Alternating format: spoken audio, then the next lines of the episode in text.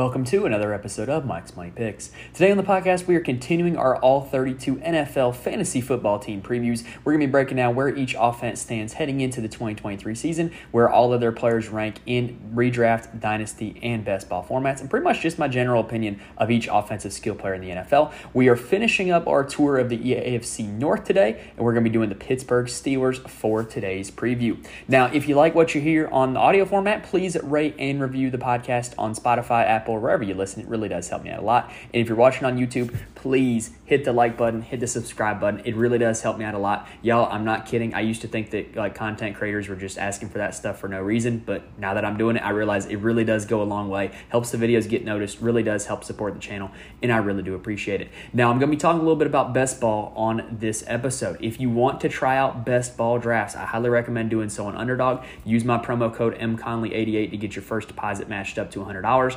Link is in the description on YouTube. Uh, it's also um, pinned to my Twitter profile at Mike's Money Picks as well. All right, so without further ado, let's go ahead and get started with the Pittsburgh Steelers preview.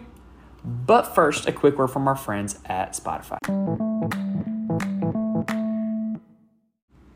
So the Pittsburgh Steelers offense went through a little bit of a transition in the 2022 season. They were not a great offense, but when you look at it, it was their first year without Ben Roethlisberger at quarterback since 2004. They brought in Mitch Trubisky to kind of be the bridge quarterback, and um, Bridge didn't hold up very long because I believe it was week four um, that they went to Kenny Pickett as the starter full time. Uh, and Kenny Pickett, as a rookie, was the starter for the rest of the season. Now, like I said, this offense was not that effective. They were not that effective in 2021 with Ben Roethlisberger at quarterback, and they just weren't great in 2022 either. They finished 23rd in total yards and 26th in points per game last year. And the sad part is they were kind of better when Mitch Trubisky was at quarterback. They averaged 21.25 points per game with Mitch Trubisky starting uh, compared to their season long average of 18.1. So um, I think you could attribute a little bit of that to the weaker competition, but the, the offense did score more points when Mitch Trubisky was active. They did average more turnovers, but they did score more points as well. Now, also, I lo- looked at this for every team. Pittsburgh ranked 13th in the league in rush rate, meaning that in terms of all their play calls, um, when you sort by the percentages, rush, rush versus pass, they were 13th in rushing, which means that you can inverse it. They were 20th in pass rate. All right, so let's go ahead and talk about the quarterback position. So, the quarterback heading into 2023 for Pittsburgh is going to be Kenny Smallhands Pickett, and he finished last season as QB 28 overall and QB 30 in fantasy points per game with 12.2. Not exactly encouraging. He never had a weekly finish better than 12th and never scored more than 20 fantasy points in a game. Also, not encouraging. Now, what is kind of encouraging is his numbers kind of set himself up for a little bit of regression. He ranked 21st in the league in air yards, meaning that he was taking, you know, he was getting a lot of attempts, and a lot of those attempts were going down the field. So there's a little bit of good passing volume. And then he only threw for three touchdowns, which means that I think that he's going to be due for a little bit of regression this year in terms of his touchdown rate. Um, he averaged a very low percentage of touchdowns per pass attempt. And his accuracy got better as the season went on. He ranked second in the league in catchable pass rate, meaning that he was just delivering accurate ball after accurate ball to his receivers. Um, and, you know, whether or not they got dropped, that that's not his fault. So, uh, Kenny Pickett, as a rookie last year, not exactly a great season, but the bottom line for him heading into this year is I do think that he is heading for some positive regression statistically. I do think that rookie quarterbacks tend to have a little bit of a jump from year one to year two. And if Kenny Pickett has that jump, he can be a viable fantasy quarterback. I think he's a very intriguing best ball pick because I think he's virtually free in drafts right now in best ball. In redraft, I'm probably avoiding him. I think there's other better backup options out there. In dynasty, I think he's a solid, solid guy to have on your roster, but I hope you don't have to start him this year if you are in a dynasty league. Kenny Pickett is my quarterback 20 for the 2023 season. All right, so that does it for the quarterbacks. Let's go ahead and break down the running back position. So at running back, Najee Harris is kind of the bell cow or the perceived bell cow in this Pittsburgh backfield. In 2021, Najee Harris was outstanding from a fantasy perspective. He finished running back three overall and running back six in fantasy points per game in that rookie season. However, this past season in 2022, he was not as good. He regressed to running back 14 overall and running back 19 in fantasy points per game. A big reason for this is a lighter load in the pass game. In 2021, Big Ben was basically just checking it down to Najee every opportunity he could get, just getting the ball out of his hands, getting easy pass completions, and just seeing what Najee could do with it after the catch. His, re- his receptions dropped from 74 in 2021 to 41 in 2022. He saw a big regression in terms of target rate, target share, and total targets, as well as that drop in receptions. Now, Harris was still one of the bigger workhorse backs in the league in terms of dominating his backfield. He ranked in the top 11 in snap share, opportunity share, and weighted opportunities. The downside is that's further back from where he was in 2021. In 2021, he ranked top three in all three of those categories in snap share, opportunity share, and weighted opportunities. So it's not exactly a good sign for Najee Harris that his total workload went down and his effectiveness with that workload went down. Now, it wasn't highly publicized, but I think Najee Harris might have actually been battling a little bit of an injury at the start of last season. He, you know, he never missed a game, but his effectiveness was just night and day when you look at the two halves of the season. So in total last season, Najee Harris totaled three weekly top 10 finishes and nine weekly top 20 finishes, which not bad numbers, if I'm being honest. However, all three of those top 10 finishes and six of the nine top 20 finishes came after the Steelers' week nine bye. I really think that Harris used that week nine bye to get healthy, to get back right, and kind of end the season with a little bit more explosiveness, a little bit more pep in his step, and a little bit more effectiveness in both the run game and the pass game. If you look at solely weeks 10 through 18 last year, in other words, after the Steelers bye, Najee Harris ranked as running back nine in fantasy points per game in that stretch. I think that's very encouraging. I really do. I think it's a sign of his improving bill of health. Um, and, and I think that that is generally something that you can bank on heading into the season that you're going to get second half Najee Harris, not first half Najee Harris. Now, Najee Harris's backup is Jaylen Warren who finished as running back 54 last season in fantasy points per game, and he had a 31.6% snap share, which is not very high. It's more than he had in Najee Harris's rookie year in 2021. Um, well, I don't even think it was Warren as Harris's backup in 2020. I think that was another back, but the 31.6% was the highest for a Steelers backup running back in the last two seasons.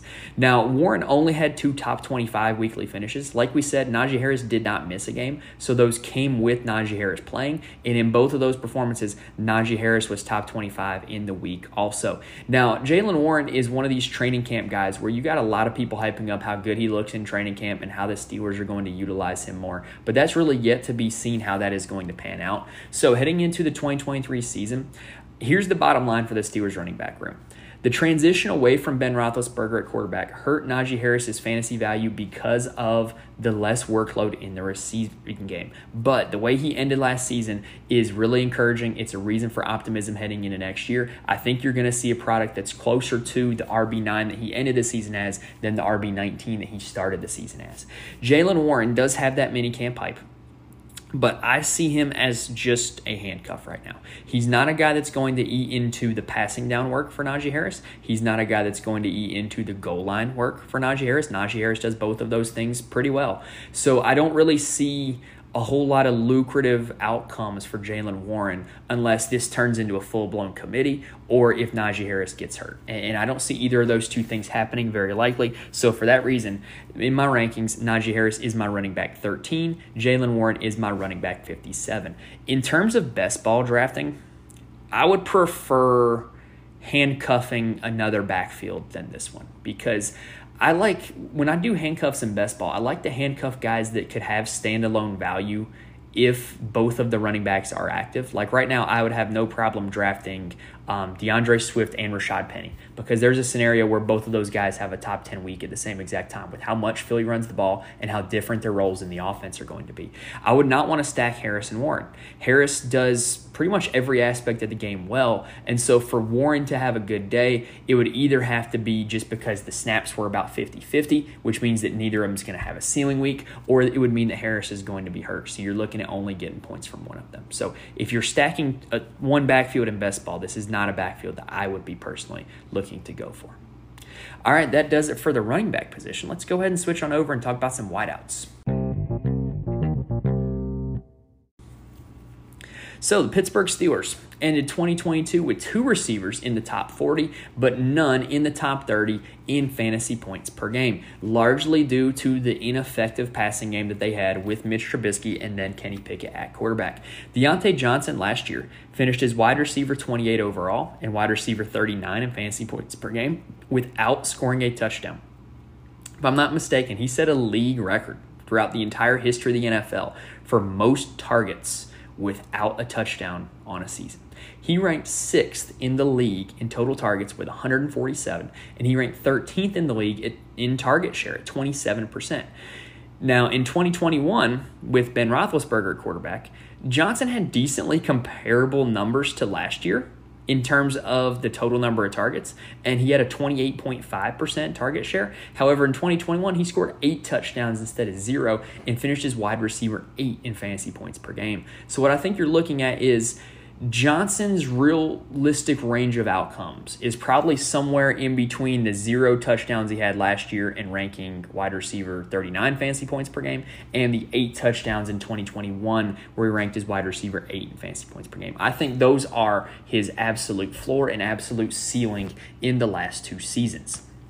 Now, in terms of the other receivers on the roster, George Pickens finished as wide receiver 40 overall as a rookie last year, and he was wide receiver 48 in fantasy points per game. Now, Pickens did not command a lot of targets. He ranked 48th in the league in total targets with 85 and 58th in the league in target share at only 15.6%. Now, Pickens was pretty efficient with those targets, and his targets did come in lucrative areas of the field. He ranked pretty high in red zone target share. He ranked really highly in contested catch rate, uh, and he also had a decent number of deep targets as well. So those are things that you like to see. However, what we also like to see is when you look at you know the analytics on the receiving profile, we like to see that the guys are open the, the, the receiver is getting open on the route so that way the quarterback can throw it to him more often. And that was not happening for Pickens. The reason why he had such a high contested catch rate is because he was not getting open from the corners. And so there was nowhere else to throw it other than to have it be a contested ball.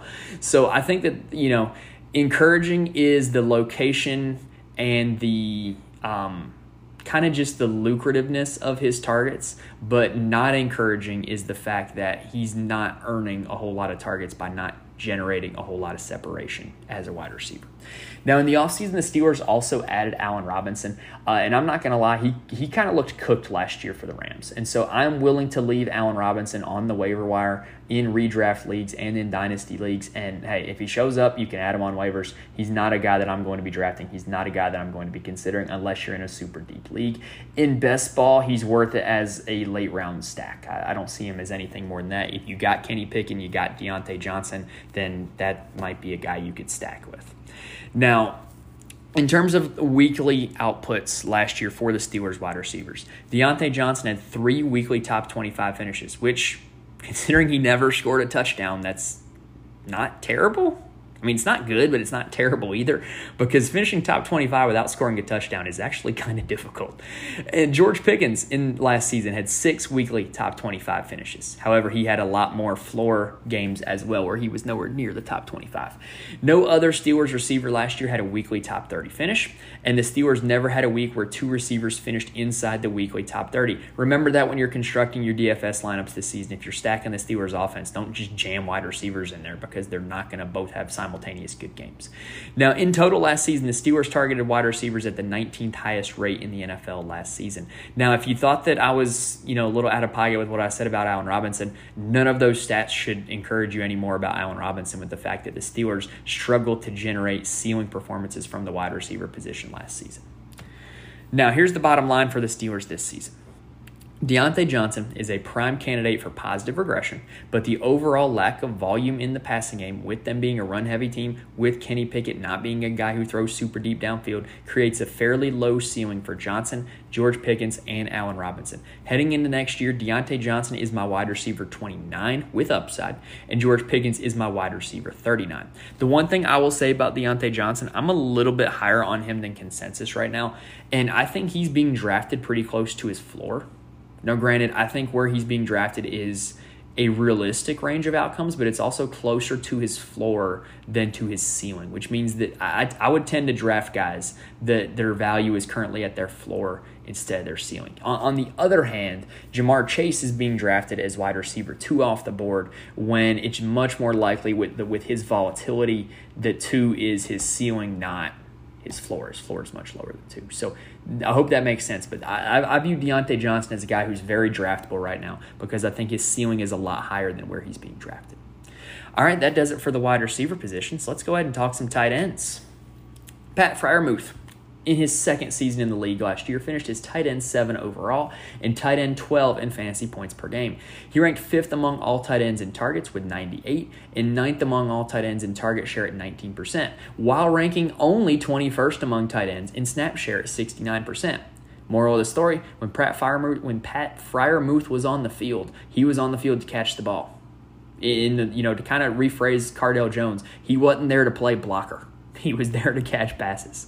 All right. Now, Pat Freiermuth did have a very high average depth of target and number of deep targets for the tight end position. And I tried to come up with a reason why that is, and they kind of utilized him on these seam routes last year. That was kind of one thing they did. He's not a speed burner, so he's not a guy that's going to like win deep balls and like break it for 80, but they can use him down this seam as a big body and in a good place for Kenny Pickett to kind of you know throw to a trusty, dependable target.